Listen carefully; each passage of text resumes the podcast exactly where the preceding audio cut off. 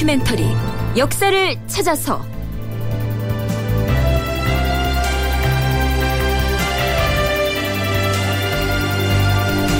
제 563편 이상한 전쟁 성종 10년의 서북정벌.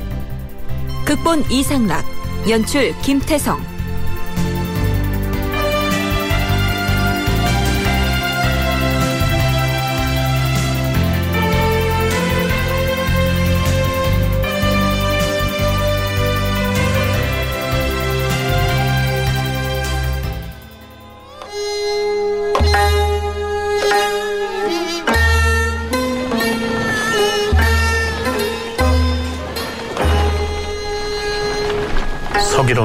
1479년에 해당하는 성종 10년 윤시월 열하룻날 성종은 모처럼 모화관으로 거동을 합니다. 이 모화관은 중화, 곧 중국을 숙모한다는 글자의 뜻 그대로 명나라 사신을 영접하기 위해서 서대문 밖에 세웠던 영빈관입니다. 그러니까 이날 성종은 명나라 황제 칙서를 가지고 오는 중국 사신을 맞이하러 나간 것입니다. 참고로 이때 성종에게 칙서를 보낸 사람은 명나라의 제8대 황제인 헌종 성화제였습니다. 모화관에서 사신을 영접해서 경복궁으로 가서 황제의 칙서를 전달받는 의식을 하는데요. 자, 그 칙서의 내용을 살펴보시죠. 조선 국왕에게 말하노라. 짐이 천명을 받아 중화와 번국들의 임금이 되었기로 은혜를 베풀고 인덕을 행하는 것이 곧 짐이 평소에 품은 뜻이다.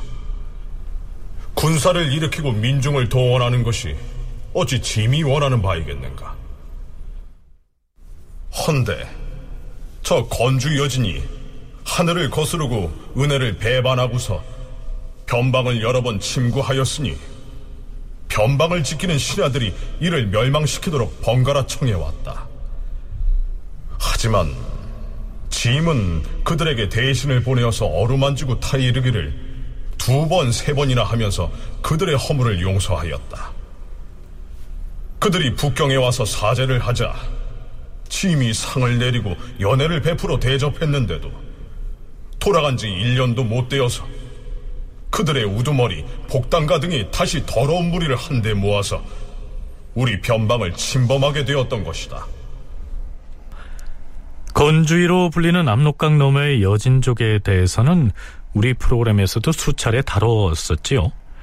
세종 시기에 사군 설치에 앞서서 조선이 대대적으로 군사를 동원해서 정벌을 한 적도 있었고요. 그런데 명나라의 황제는 대체 조선의 성종에게 무슨 얘기를 하기 위해서 그곳 여진족의 행태를 비난하고 있는 것일까요? 자, 우선 그 시기 명나라가 처한 상황이 어떠했는지 성신여대 오종록 교수와 진주교대 윤정 교수로부터 들어보시겠습니다. 이 시기에 이제 명은 그 몽골하고 아직 그 간헐적으로 전쟁을 벌이고 있는데 이거는 그 뒤로도 당분간 계속이 됩니다. 예, 시간이 좀 지나면은 몽골 세력이 또 다시 이제 살아나는 그런 변화가 이제 일어나게 되는데 그 몽골에서 이제 대표적인 부족 타타르라고 부르는 세력하고 오이라트라고 부르는 세력 가운데 이 시기에는 이제 타타르 세력이 다시 커지면서 그 여러 차례 이제 명과 이제 전쟁을 벌이게 되었고 따라서 명으로서는 동북 쪽의 여진족 이들에 대해서 예, 전보다는 예, 통제력이 약화될 수밖에 없는 그런 조건 속에 있었던 것이죠.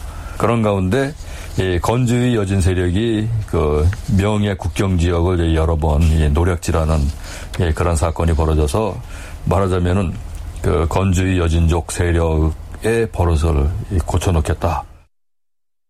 명나라는 어, 원나라 북원이 상존하고 있기 때문에 여전히 에, 북벌은 명나라의 하나의 계속적인 수요원일 수밖에 없고 그 다음에 이 원나라를 정벌하러 가는 과정에서 원 지배 체제하에 있었던 다양한 기마 민족들, 소위 말하는 유목 민족들에 대한 지배권을 어디까지 할양하고 어디까지 본인들이 직접 지배할 것인가는 중요한 문제이지 않을 수가 없었습니다. 그래서 여진으로 대표되는 그 건주위 이것에 대한 처리는 성조 영락제 단계뿐만 아니라 이 다음 단계에 가서도 직접적으로 계속 지배를 하는 부분이 있는데 그렇다고 해서 명나라가 만주 지역 전역을 직접 통치할 수 있는 상황은 아니었던 걸로 보입니다. 오종록 교수는 그 시기 명나라가 몽골과 전쟁을 벌이고 있었다라고 했고요. 윤정 교수는 당시의 명나라가 북원 혹은 원나라를 정벌하러 갔다고 했습니다. 이 두 전공학자의 얘기에 등장하는 몽골, 몽골 세력, 북원, 원나라 등은 다 같은 세력을 지칭하는 말입니다. 몽골족이 세운 원나라를 무너뜨리고 명나라가 건국됐는데요.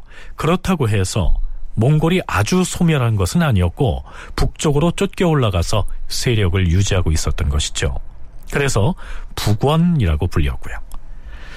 명나라는 수차례에 걸쳐서 정벌에 나섰지만 북방의 초원 지역을 거점으로 활동하는 이 몽골 세력을 공략하는 것이 쉬운 일은 아니었습니다. 그러한 상황에서 압록강 너머에 있는 건주위의 여진족까지 자꾸만 침구를 해왔으니까 명나라로서는 여간 골치 아픈 일이 아니었던 것입니다. 자, 그렇다면 도대체 명나라 황제가 조선 국왕에게 하고자 하는 말은 무엇이었는지 직서의 뒷부분도 마저 들여다보죠. 이 건주 여진은 비록 우리 명나라의 관군에게 내쫓겨 국경 밖으로 나갔지만은 다만 패배를 크게 당하지 않았기 때문에 아직 허물을 고치지 않고 있으니 그 죄를 용서할 수가 없다. 그래서 지임은 정의 병력을 뽑아 기일을 정하여서 그들을 공격하여 초멸하도록 하였다.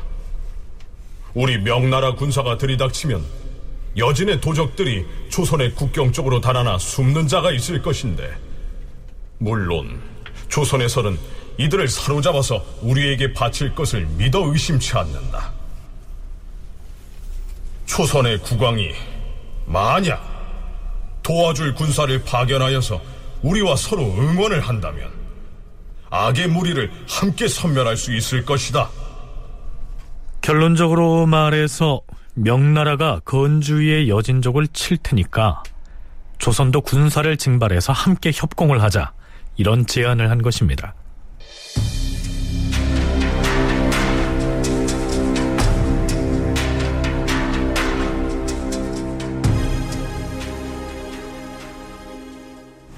그렇다면 당시 23살의 젊은 임금이었던 성종은 명나라 황제의 군사 지원 요청에 대해서 어떻게 대응을 할까요? 성종과 명나라 사신 간의 오고 간 대화 내용의 일부를 잠시 살펴보죠. 그러니까 우리 황제 폐하께서는 조선의 주상 전하께 지원병을 청하려고 저를 보낸 것입니다. 마땅히 황제께서 보낸 직서에 의거해서 시행을 하겠소. 다만 겨울철이나 여름철에 군사를 일으키는 것은 병가에서도 꺼리는 바이요. 지금 날씨가 추워서 풀은 말라 죽고 눈은 깊이 쌓인 데다 길이 험하여 군사를 내보내기가 어렵겠습니다. 우리 중국 조정에서 싸움터로 나가는 군사와 말의 합계가 15만이나 되니 군사의 수가 부족한 것은 아닙니다. 다만 조선에서 만약 길에 의거하여 군대를 내보내기만 한다면 저들이 몸을 피할 곳이 없으므로 남김없이 죽일 수가 있을 것입니다. 그런데 지금은 겨울철이요. 군사를 내보내기가 가장 어려운 시기입니다. 하, 우리가 군사를 보낸다면 언제 보내야 하는 것이요? 우리 명나라 군사를 지휘할 왕태감이 정한 기일은 윤 10월 25일이라 하였습니다. 우리 조선에서도 마땅히 직서에 의거하여 군병을 뽑고 장수를 독려하여 보내겠으나 하, 지금 이 직서에는 출병할 기일이 기록되어 있지도 않고 또한 왕태감이 말했다는 기일은 너무 촉박해서 지키기가 어려울 것 같습니다. 왕태감 등이 이번 윤 10월 21일에 군사를 일으켜 24일에 애양보의 북쪽 아골관 등지에 도착한 다음 25일에는 다섯 길로 나누어 들어가서 공격을 할 것입니다. 이때 조선의 군사가 함께 공격한다면 야인들이 거처하는 각 성체를 진멸할 수 있을 것입니다. 만약 이 길을 어긴다면 우리 명나라의 대병이 이미 가버리고 오랑캐도 멀리 도망하여 잡지 못할 것입니다. 군대를 내보내는 것은 황제의 명령에 응하겠지만은 길을 지키는 것은 그 형세가 좀 어렵겠습니다. 그 길은 사신인 제가 감히 마음대로 앞으로 당기거나 뒤로 물릴 수 없으니 전하께서 날짜를 정하여 주시면 듣고자 합니다. 우리 조선에서 건주까지의 거리가 아주 멀고 산천이 험하게 막혀 있으니 이동하는 데만도 적잖은 시일이 걸립니다. 또한 지금 우리는 모름지기 전국에 공문을 보내서 뽑아야 하고 마땅히 무기도 갖추어야 할 것이니 촉박한 기일에 군사를 출병하기는 어렵습니다. 성종은 명나라에서 정해놓은 기일에 맞춰서 출병하기는 어렵다는 입장을 견지합니다. 그런데 명나라의 사신은 이 받아온 기일을 자신이 마음대로 조정할 재량권이 없다고 얘기합니다. 사실 조선으로서는 여진족과 창칼을 겨누면서 싸우는 일이 내키지 않았을 것입니다. 여진족이 그 자리에서 세력을 유지하고 있는 것이 오히려 조선의 국익에 도움이 될 수도 있었기 때문이죠. 가령 영락제 시절에 베트남이 당했던 사례를 상기하면 이 시기 조선의 고민을 이해할 수가 있을 겁니다. 그 명예 영락제 때 물론 어, 조선이 예, 당시에 놓여 있던 조건이 저 베트남보다는 이제 좀 상대적으로 좋았기 때문일 수도 있는데 그 베트남은 그때 그 명으로부터 직접 공격을 받아가지고 아주 심각한 그런 이제 위기를 겪고 했었습니다만은 예, 조선은 하여튼 영락제로부터 지속적인 공격을 받지는 않았죠. 그리고 그렇게 될 수 있었던 예, 중년 조건이라고 하는 것, 우호적인 조건이라고 하는 것은 결국은 중간에 여진족이 있었기 때문이죠. 그리고 여진족은 한편으로는 예, 조선과의 관계가 오랫동안 여러 여진족 세력이 조선과 우호적인 관계를 오랫동안 유지하고 있었기 때문에 예, 명이 예, 대놓고 이제 조선을 공격하기도 어렵고 예, 조선에 대해서 지나친 요구를 하기도 사실은 쉽지 않았던 그런 상황인데 명나라 황제가 직서에서 호언장담한 대로 만일 압록강변의 여진족이 섬멸돼 버린다면 조선과 명나라는 직접 국경을 맞대게 되고요. 그렇게 되면 영락제 때 베트남이 당했던 일을 조선이 당면하게 될지도 모르는 일이었습니다.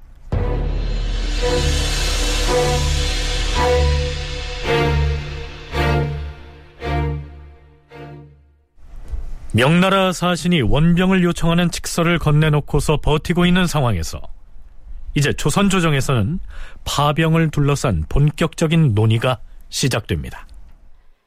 임금이 명을 내려서 여러 정승과 의정부 그리고 병조의 관리들을 불러서 중국 조정의 청병에 따라야 할 것인가 말아야 할 것인가를 의논하게 하였다. 정창손, 한영회, 김국광, 윤필상, 홍응, 이극증 등은 이렇게 하려였다.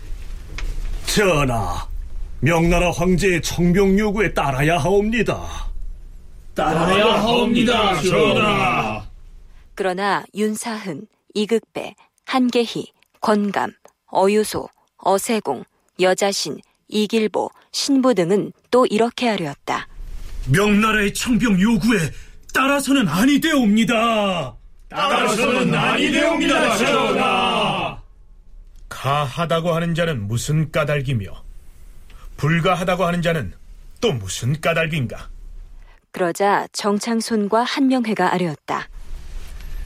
주상전하, 우리나라가 평시에 지성으로 대국을 섬겨왔사온데 황제의 정병 요구를 거역하는 것이 어찌 옳은 일이겠사옵니까? 중국 조정에서 우리에게 군사를 요청하여 죄가 있는 자를 토벌하게 한 것은 예전에도 있었던 일이옵니다. 고려사를 보면 예전에 탈탈이 남정을 했을 때에도 우리 군사가 선봉이 되어 먼저 올라가서 성을 함락시킨 일이 있었사옵니다. 신도 또한 따르지 아니하기가 어렵다고 생각하옵니다. 그러자 윤사은과 이극배가 반론하였다. 주상 전하, 금년에는 평안도에서 농사에 실패하여 흉년이 들어 싸웁니다. 이러한 때에 군사를 일으키는 것은 옳지 못하옵니다. 그렇사옵니다. 대위로서 논한다면 황제의 명을 어길 수 없사오나 서북 지방에 이른 눈이 내려서 들에 풀이 없으니 말을 먹이기가 몹시 어렵사옵니다. 뿐만 아니라 건주의 야인이 군사를 나누어 방비할 것이므로 들어가 치기가 극히 어려울 것이며 들어가 친다고 하더라도 군사가 돌아오는 날에 야인들이 먼저 험한 곳에 운구하여 막으면 우리의 형세가 위태로울 것이옵니다. 비록 천자의 명령이 급하더라도 우리의 형편 또한 헤아리지 아니할 수는 없사옵니다. 한명회, 정창손 등 파병에 찬성하는 쪽의 주장은 중국에 대해서 사대를 해온 마당에 이제 와서 파병 요구를 거부해버리면 곤란한 문제가 발생할 수 있다는 것입니다. 이에 반해서 출병 반대파는 추위와 평안도 백성에게 끼칠 민폐 말고도 이 여진족들이 군사를 나누어서 조선을 향해서도 방어전선을 펴게 되면 공격하기가 쉽지 않을 테니까 파병하지 말자고 주장하고 있는 것입니다. 그렇다면 조선이 기본적으로 친명사대 외교를 해온 터에 명나라 황제의 파병 요청을 거부할 수도 있었을까요? 신명 외교를 계속하면서도 조선 조정은 기존에 고려가 먹고 있었던 지역을 계속적으로 영육권을 확대하려는 요동 정벌 움직임이 있었고, 그러니까 외교적인 차원과 군사적인 차원은 대단히 다를 수 있는데 실제 명나라 홍무제, 명태조 같은 경우는 아주 강력하게 설령위를 설치해서 원나라가 지배했던 정도는 아니더라도 북방 지역을 강력하게 제압하려고 했지만 이것에 대해서 조선이 방어하는 논리를 잘 만들었기 때문에 실제로 공엄진 이북 지역은 요동으로 한속해서 본인들이 영향력을 갖지만 그 이남은 모두 고려가 갖는다라고 명나라 홍무제 21년에도 결정이 됐고 그 다음에 동북면 지역, 그 사군육진 동북면 지역도 조선이 다 귀속한다를 인정을 받은 상황에서 아무리 친명사대가 중요하긴 하지만 세종의 사군육진 개척 이래 중국과 여진과 또 조선의 국경이 비교적 안정 상태를 보이는 이 시기에 군사적으로 공격을 해서 여진에게 적대감을 심어줄 필요는 없기 때문에 출병을 하지 않는 방편을 잘 궁리했다면 그 전쟁에 말려들지 않을 수도 있었다. 윤정 교수의 견해가 그러합니다. 더구나 조선이 필요에 의해서 여진을 직접 공격하는 것과 명나라의 요청에 부응해서 연합작전을 펴는 것은 그 성격이 다르겠지요. 하지만 오종록 교수는 중국의 황제가 또 직서를 보내서 파병을 요청했다면 그에 응하는 신용이라도 하는 것이 당시 조선이 처한 상황이었다. 이렇게 얘기합니다. 그 외에 경제적 문제 때문에라도 명나라와 관계를 중히 여길 수밖에 없었다는 견해를 피력하기도 하죠. 예, 명으로부터 가져오는 여러 가지 그, 그 무역품들 가운데는 이제 예, 조선에서 중요한 것들이 꽤 많았는데 그 일반적으로 이제 약재들이 그러했고요. 그리고 이제 중요한 이제 서적들도 있었고 또 이제 군사적으로는 그 무소불과 같은 것들도 이제 조선에서 활 만드는 데는 대단히 중요했고 거기다가 차츰 이제 중개 무역이 차츰 이제 전개되기 시작하면서는 조선이 명으로부터 사들여오는 물자들이 계속 이제 늘어나고 있는 예, 그런 사정 속이라고 할 때 대놓고 명과의 관계가 이제 끊길 수도 있는 예, 그런 어떤 군사적인 그 협조 요구를 그대로 이제 거부하기는 이제 어려웠던 거죠.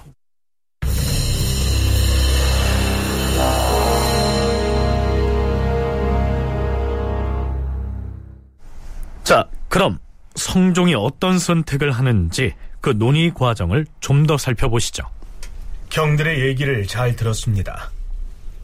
만일 건주의 여진족이 명나라뿐만 아니라 우리 조선에 대해서도 방어진을 친다면 우리 군사가 들어가서 치기가 과연 어려울 것이요. 하지만 그들이 군사를 나누어서 지키면 그들의 힘도 나누어질 것이 아니요. 과인도 또한 여러 어려운 사정을 들어서 출병을 아니하였으면 좋겠으나 원병을 청하는 황제를 무슨 말을 칭탁하여 이해시킬 수 있다는 말이요. 농사를 실패하였다고 말하더라도 황제가 이를 믿어주지 아니할 것이요. 신 역시 출병의 배단을 알지 못함이 아니오나 형편이 부득이한 것이라 사료되옵니다. 그럴싸옵니다.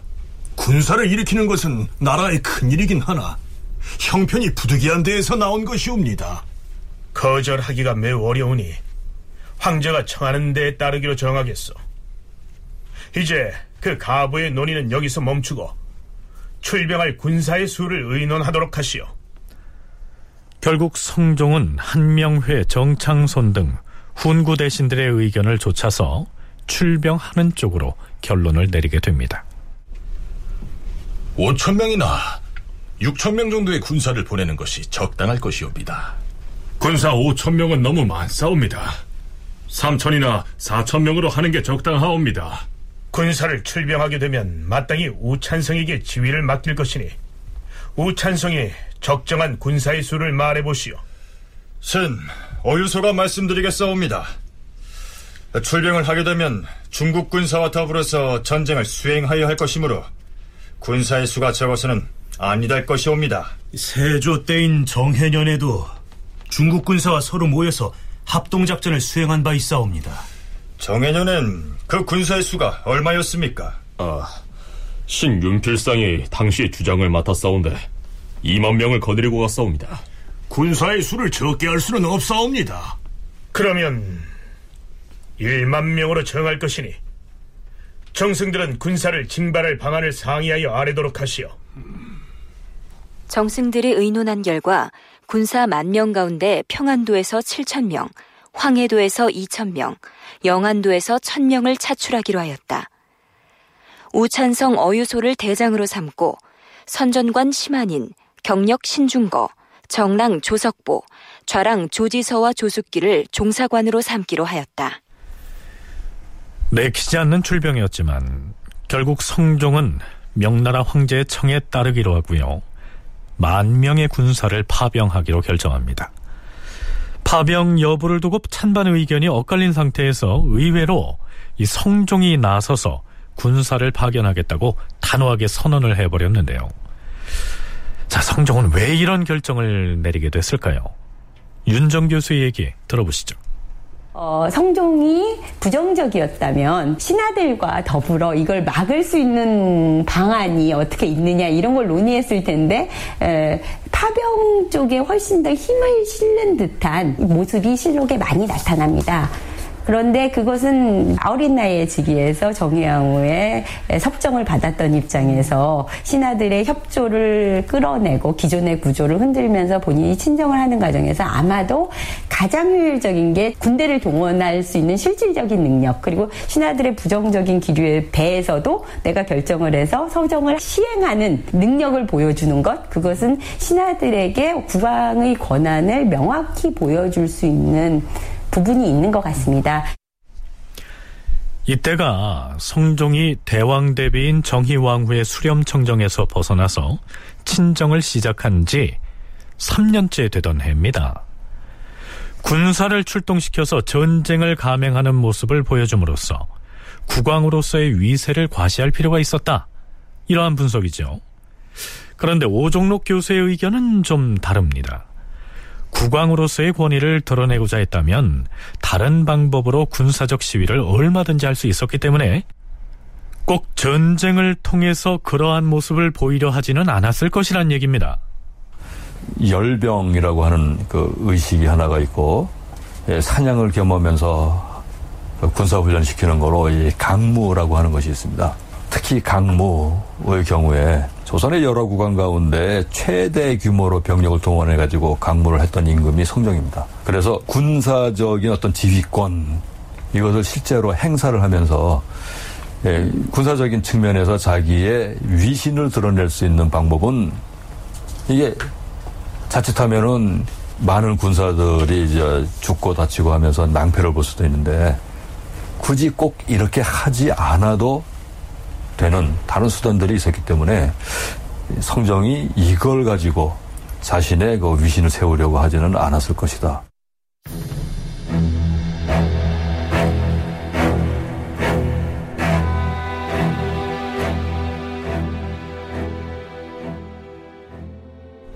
자, 이제 파병이 결정됐으니까요. 군사를 징발해서 출병할 부대의 진용을 갖추는 일 등을 추진할 차례입니다. 외교문서를 담당하는 관청인 승문원의 참교 정효종이 파병에 반대하는 상소를 올립니다. 이 상소문은 그 내용이 매우 절절해서 아주 명문으로 알려져 있는데요. 조금 다듬고 요약해서 소개하자면 이렇습니다. 전하, 신의 삼가 특건데 황제의 명령에 따라 국가에서 지금 군사를 내보내어서 건주의 야인들을 정토하려고 한다는데 이는 곧 전하께서 대국을 섬기는 충성에 기인한 것이니 어찌 좋은 일이 아니겠사옵니까? 하오나 금년에 비록 겨울이 따스한 것 같지만 날씨가 점점 추워져서 11월에 이르게 되면 대지가 쩍쩍 얼어붙는 심한 추위를 만나게 될 것이옵니다. 이를 깊이 생각하지 않고서 갑자기 많은 군사로 하여금 적군에게 나가도록 하였다가 하루아침에 바람과 눈보라가 벼랑간 일어나고 거기에 쏟아지는 비까지 겹친다면 길은 얼음이 얼어서 통행할 수가 없게 되옵니다. 산은 높아서 넘어갈 수가 없고 앞으로 나아가서 적군의 기세를 꺾을 수도 없을 뿐만 아니라 뒤로 물러나서 웅크할 곳도 얻지 못하여 계곡 사이에서 머뭇거리고 있게 될 것이옵니다. 저 오랑캐 놈들은 평소부터 지리에 밝고 경험이 있어서 요 해지에 웅거하고서 우리 군사가 오기를 기다렸다가 갑자기 끊어친다면 어찌 되겠사옵니까? 이른바 한 명의 군사가 관문을 지키면 천 명의 군사가 지나갈 수 없다는 말이 있어옵니다. 자, 정여종은 이 상소를 통해서 명나라에 대한 사대 외교 혹은 여진과 조선의 관계 등 외교적인 문제나 명분을 놓고 반대의 주장을 펴는 것이 아니고요. 다부분이 현지의 불리한 상황 등을 들어서 왜 그 전쟁을 수행해서는 안 되는지를 매우 실감나게 설파하고 있습니다. 이 정효종이 누구냐 하면요.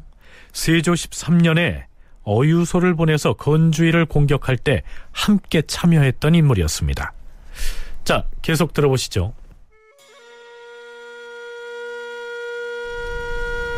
신은 정해년 가을에 건주의를 공격하였을 때 어유소를 따라 출병하였다가 돌아오는 즈음에 그곳의 지세를 자세히 살펴보았사옵니다. 한쪽은 산이 높고 나무가 빽빽이 있으며 한쪽은 벼랑을 따라 좁은 길이 깊은 물을 내려다보고 있으니 만약 자칫 넘어지기라도 한다면 위험한 지경에 빠지게 될 것이옵니다. 풀이 나 있지도 않아서 얼음과 눈이 번갈아 깊이 쌓인다면 말에게 먹일 것이 전혀 없사옵니다. 그런 터에 금년 농사를 망친 평안도의 백성들 가운데에서 갑자기 7천 명의 병조를 징집하여 험하고 먼 길을 내보내려고 한다면 백성들의 마음이 어찌 되겠사옵니까?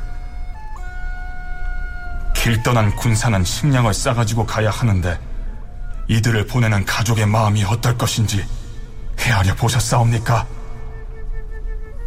또한 영안도와 황해도 같이 먼 지방의 병졸들은 모두 창졸지간에 칭발이 되니 부대를 거느린 장수들이 기한에 늦을 것을 두려워하여 이른 아침부터 밤늦게까지 병졸들을 닥달하여 휴식을 취할 여가도 없이 강행군을 할 것이옵니다. 그렇게 하여 간신히 싸움터에 도착한다면 도대체 그들 중에서 몇 명의 사람과 몇 필의 말이 구차하게 살아서 돌아올 수가 있을지 신은 정녕 알지 못하겠사옵니다. 그들이 다행스럽게도 강한 오랑캐를 만나 해를 당하지 않는다 해도 신은 아마도 그들 중 상당수가 구렁텅이 속에 빠져 죽든지 스스로 서로가 짓밟아서 구제할 수가 없게 될까 보아 두렵사옵니다.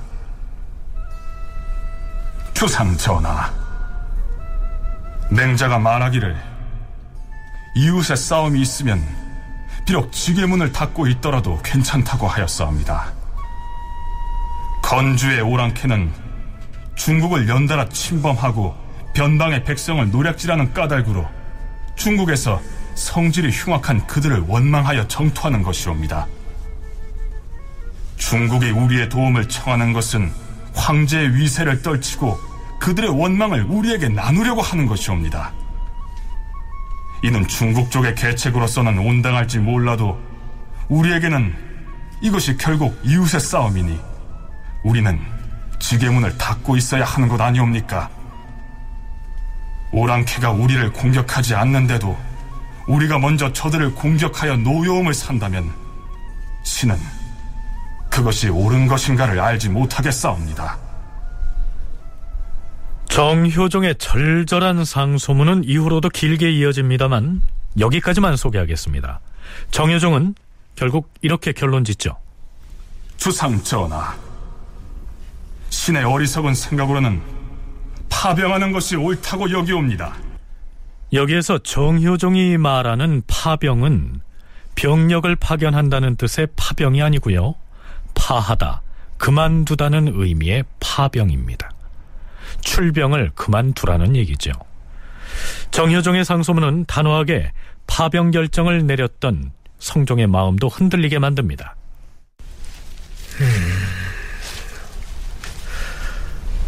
이 상소문을 정승들에게 두루 읽게 하고 다시 의논을 한 다음에 아래도록 하라. 그렇다면 출병을 강력하게 주장했던 한명회나 정창손 등의 훈구 대신들은 정효종의 상소문에 대해서 어떤 반응을 보였을까요? 우선 정창손이 성종에게 아는 내용은 이렇습니다. 신이 전날 출병 문제를 의논할 때 황제의 명에 따라야 한다고 대답한 것은 우리 조선 조정이 대대로 대국을 지성으로 섬겨서 특별히 황제의 돌보심을 입었는데 이 시기에 황제가 직서를 내려서 전쟁을 도우라 하니 피하기가 어렵다. 그런 뜻이었사옵니다. 지금은 산이 높고 눈이 깊이 쌓여서 들판에는 푸른 풀이 없으니 전쟁에 동원되는 말을 먹이기가 어렵사옵니다. 또 지금 만약 많은 군사를 동원하여 그 경기에 갑자기 들어간다면 사람과 말이 모두 피곤할 것입니다. 건주의 오랑캐들이 필요한 우리 군사를 기다리고 있다가 공격을 하여 우리나라 군사가 만일에 실패하게 된다면 작은 일이 아니옵니다. 마땅히 정효종의 상언을 받아들여서 중국 쪽에 잘 설명을 하는 것이 좋겠사옵니다. 지금은 바야흐로 날씨가 몹시 추워서 얼음과 눈이 길에 가득한 데다가 산은 험하고 나무는 빽빽이 서 있으니 군사를 내보내기가 불편하다. 그러니 내년 봄에 날씨가 풀리면 그때 보내는 것은 가하다. 이렇게 전하는 것이 좋겠사옵니다. 영의정 정창손의 태도가 180도 돌변한 것을 보면 이 정효종의 상소문이 무시할 수 없는 설득력을 지녔던 모양입니다. 그렇다면 한명회 등 다른 훈구 대신들의 반응은 어떠했을까요? 한명회, 심회, 김국광, 윤필상 등은 이렇게 아뢰었다. 전하, 전날에 신들이 전하께 아뢰었을 때에는 우리 조정이 대대로 중국을 대국으로 섬겼으므로 황제 명령에 따르지 않을 수 없었기에 그렇게 대답한 것이옵니다. 그러나 후에 정효종이 상언한 것을 듣고 보니 다시 의논을 하는 것이 좋겠다고 사료되옵니다. 자, 상소문 하나가 국왕은 물론 완고한 훈구 대신들의 마음을 이처럼 돌려놓는 경우는 흔한 일이 아니었죠.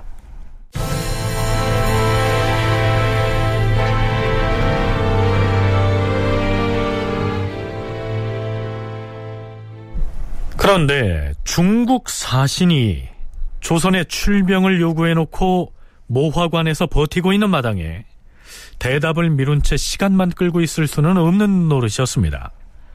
이제 곧 명나라 사신이 출병 문제를 어찌할 것인지를 따져 물을 것인데 손을 놓고만 있을 수는 없는 상황이었습니다.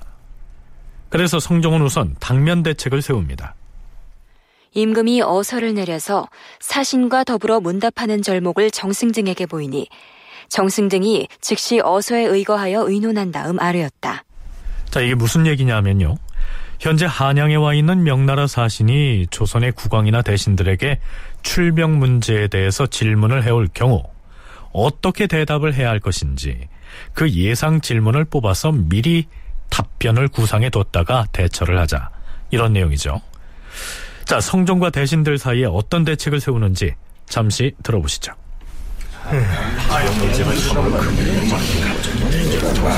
지금 사신이 군대 출병한 일이 어찌 되고 있는지를 묻는다면 뭐라 대답할 것이요? 마땅히 황제의 치규에 따르겠으나 다만 생각건대 절후가 몹시 추울 때를 당하여 풀은 말라서 죽고 눈은 깊이 쌓였으므로 군대를 내보내기가 어려울 것으로 여겨진다. 또한 겨울과 여름에 군사를 일으키는 것은 병가에서도 꺼리는 바이니 이것이 염려된다. 이렇게 대답하는 것이 좋겠사옵니다. 출병을 할 경우 군사의 수혜가 어떻게 되느냐고 물으면 뭐라 할 것이요?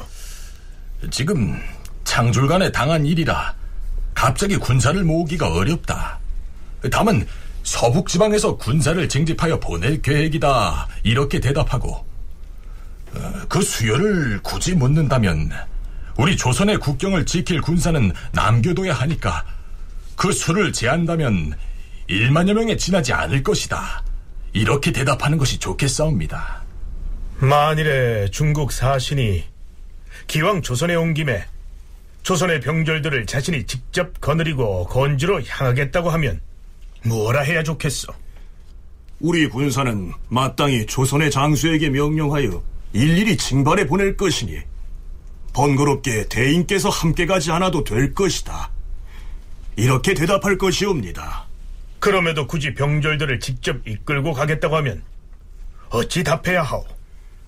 옛날 세조 때 중국 사신이 와서 군대를 징발할 때에도 사신이 우리 군사와 같이 들어가려고 하였으나 형세가 어려운 관계로 실현하지 못하고 바로 요동으로 돌아간 사례가 있으니 대인께서도 전례에 따르라. 이렇게 답하면 될 것이옵니다. 자, 이렇게 준비한 답변 자료들을 실제로 명나라 사신과 만나서 써먹었는지의 여부는 실록에 올라있지 않아서 알 길이 없습니다. 그리고 명나라에서 온 사신단은 일단 본국으로 떠난 것으로 돼 있습니다.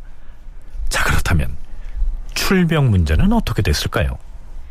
임금이 삼도 도채찰사 어유소에게 야인 토벌과 관련하여 교지를 내렸다. 채찰사는 들으라. 자고로 황실의 변고가 생기면 제후국의 군사가 출동하여 구원을 하는 것이 옛날의 제도이다. 이번에 건주의 야인들이 중국을 위협하고 침범하였는데 황제가 사실을 보내서 우리에게 원병을 칭하였다. 군주가 원한을 품고 있는 오랑캐들에게 대항함에 있어서 원병을 보내는 것은 우리가 당연히 해야 하는 일이므로 군사를 통솔하는 임무를 적임이 아닌 사람에게는 부탁할 수가 없다. 돌아보건대 조정의 신하로서는 경보다 나은 이가 없으므로 과인은 어명으로서 그대를 원수로 삼는 바이다. 이제 경은 삼도의 군사 1만 명을 가려 뽑아서 황제의 명령에 응하도록 하라. 도성의 문 밖을 빠져나가면 임금이 먼 곳에서 주관할 수 없으므로 모든 일을 장군이 지휘하라. 휘하 장수 중에서 명령을 듣지 아니한 자가 있으면 경이 알아서 처치하라. 결국 성종은 정효종의 간절한 상소에도 불구하고 그 겨울철에 군사를 파병하는 쪽으로 결단을 내린 것입니다.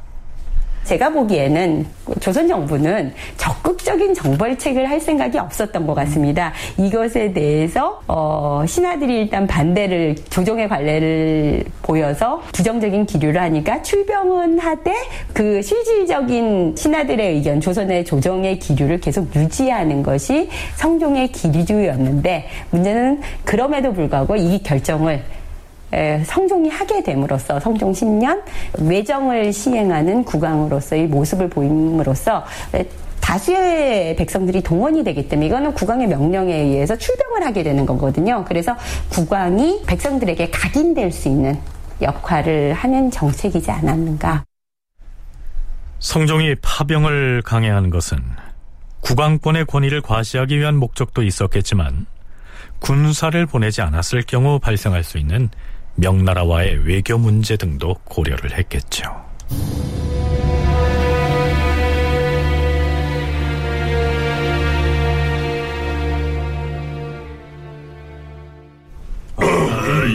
오랜만이요. 주상 전환합시오.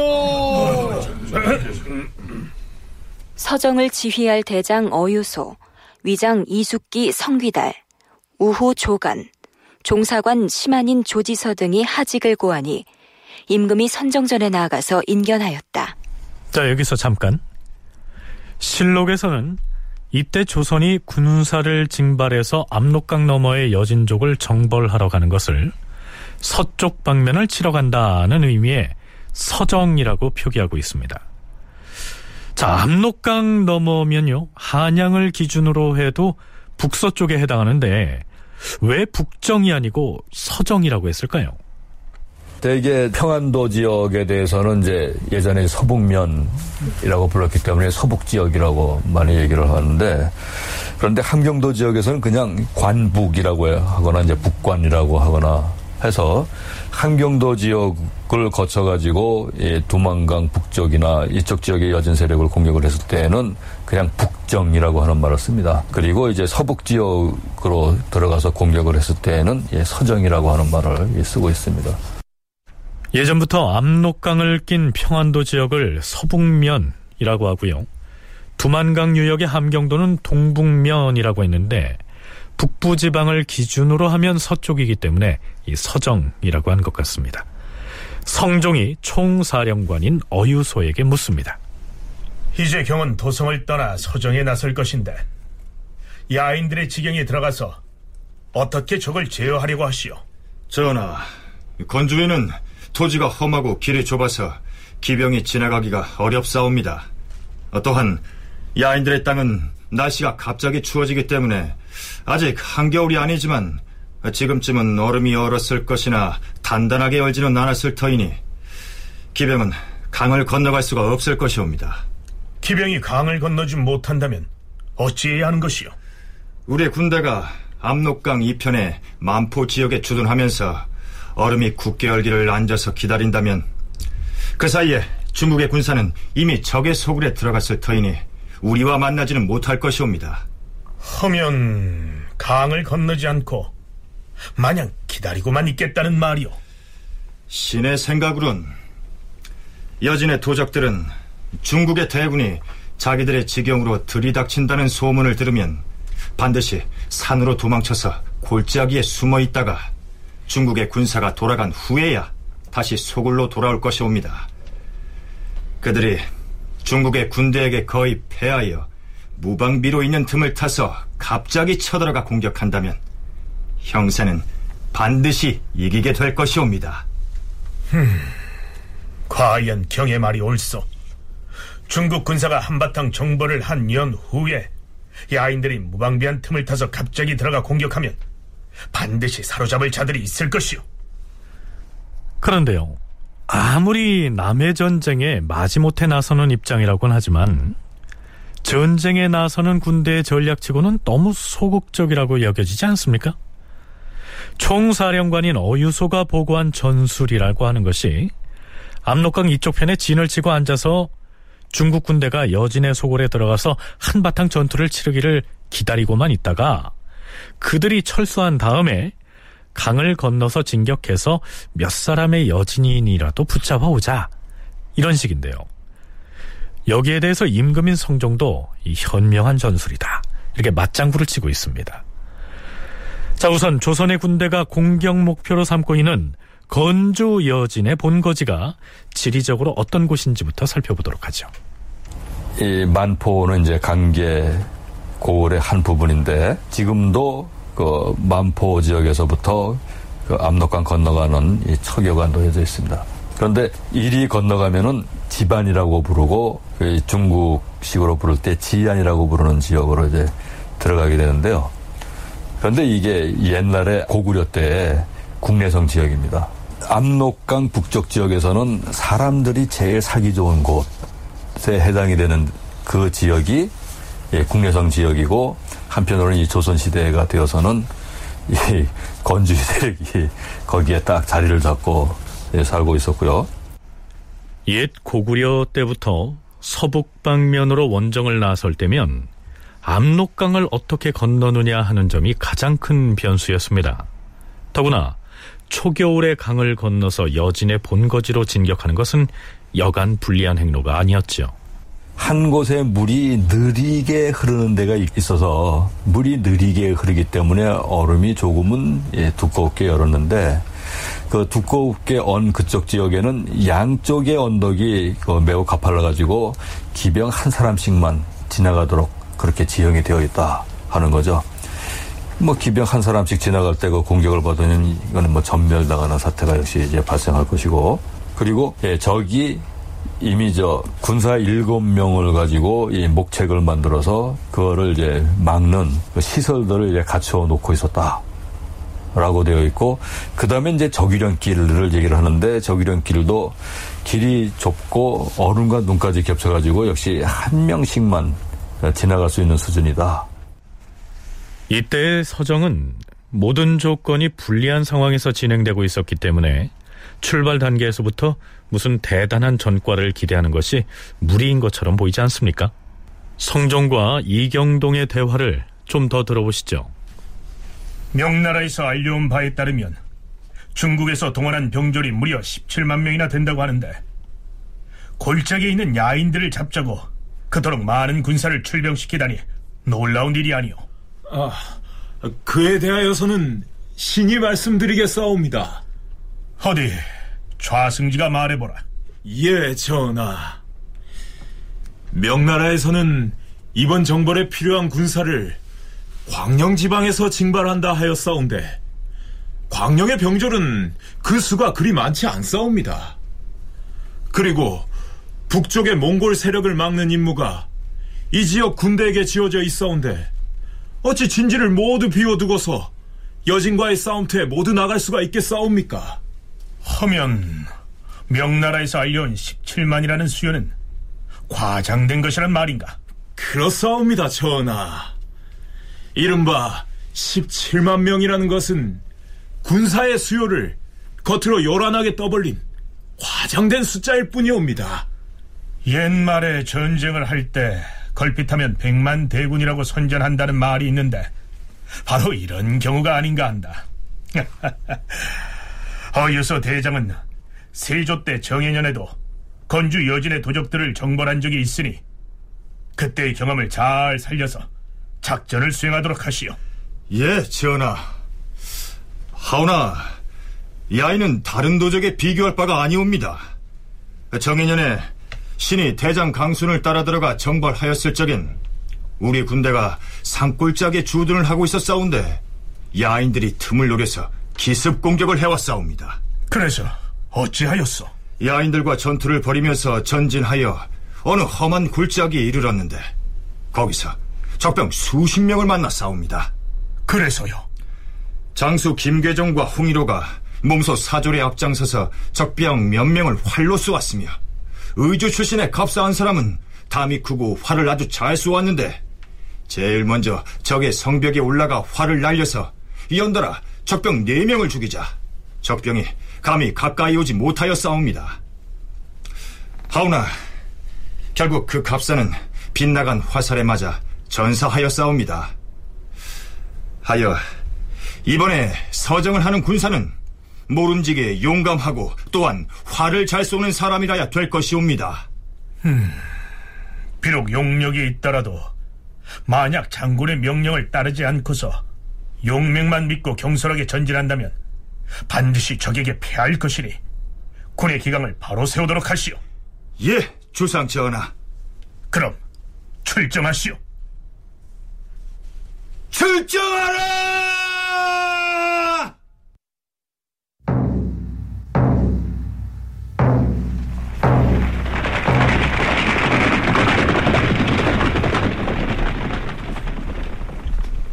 성종 10년 윤 10월 초 우찬성 어유소를 대장으로 한 여진 정벌대가 서북면의 국경을 향해서 출정합니다.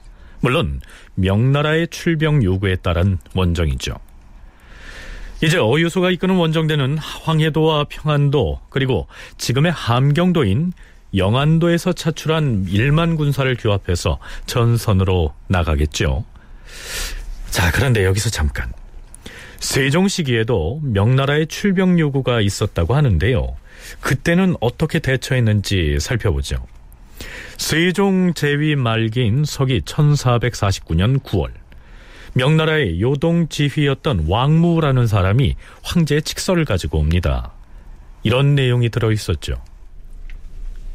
야인의 무리들이 간사한 계략을 내어서 요동 지방의 변방을 침범함으로 짐이 장수를 보내어서 추한 무리들을 죽이고 또한 포획하였다. 요동에서도 추격하여 국경에서 내쫓아 비록 좀도둑을 잡기는 하였으나 그 잔당들이 조선의 변방으로 도주하였다는 말을 들었도다. 그리하여 지임은 요동제독에게 명령하여 날새고 정해놓은 장사 1, 20만을 징발하여 변방의 여진족을 치기 위해서 요동 지역에서 대군을 징발해서 공격할 준비를 하고 있다. 이런 얘기인데요. 자, 그 다음에 무슨 말을 할지는 짐작할 만하지요. 조선 왕은 마땅히 정예병력 10여만을 골라 뽑아서 장수로 하여금 통솔케 하라. 그리하여 요동의 우리 명나라 군사와 더불어 협공할 것을 기약하라. 조선에서 정예병 10만을 뽑아서 보내라. 이런 얘기입니다. 출병을 요구하는 그 상황이 성종 때와 판박이로 닮았지요. 자, 그럼 이에 대해서 세종은 어떤 대응을 하게 될까요? 세종은 열흘 뒤에 명나라 황제에게 보낸 표문에서 이렇게 얘기합니다. 우리 조선은 삼면이 모두 큰 바다를 접하고 있는데 외국과 대마도, 일기도 등의 여러 섬이 바다 가운데 나열되어 있어서 도적의 무리가 갑자기 왔다 갔다 하므로 변방지대의 환란이 끊이질 않습니다. 이렇기 때문에 평안도 의주로부터 남쪽으로 돌아 황해, 경기, 충청, 전라도를 거쳐서 경상도 영해부에 이르기까지 바닷가의 백성이 사는 곳에는 전함을 비치하고 육지에는 둔병을 두어 방어하고 있사온데 외적들이 틈만 나면 침공을 노리고 있으므로 이 그래서 군사를 빼내서 출병시킬 여유가 없다. 이런 내용입니다. 세종은 설득력 있게 중국의 출병 요구를 거절했고요. 중국에서도 더 이상 군사를 보내라는 요구를 하지 않습니다. 그때는 그랬던 것이죠. 다큐멘터리 역사를 찾아서 다음 주 이 시간에 계속하겠습니다.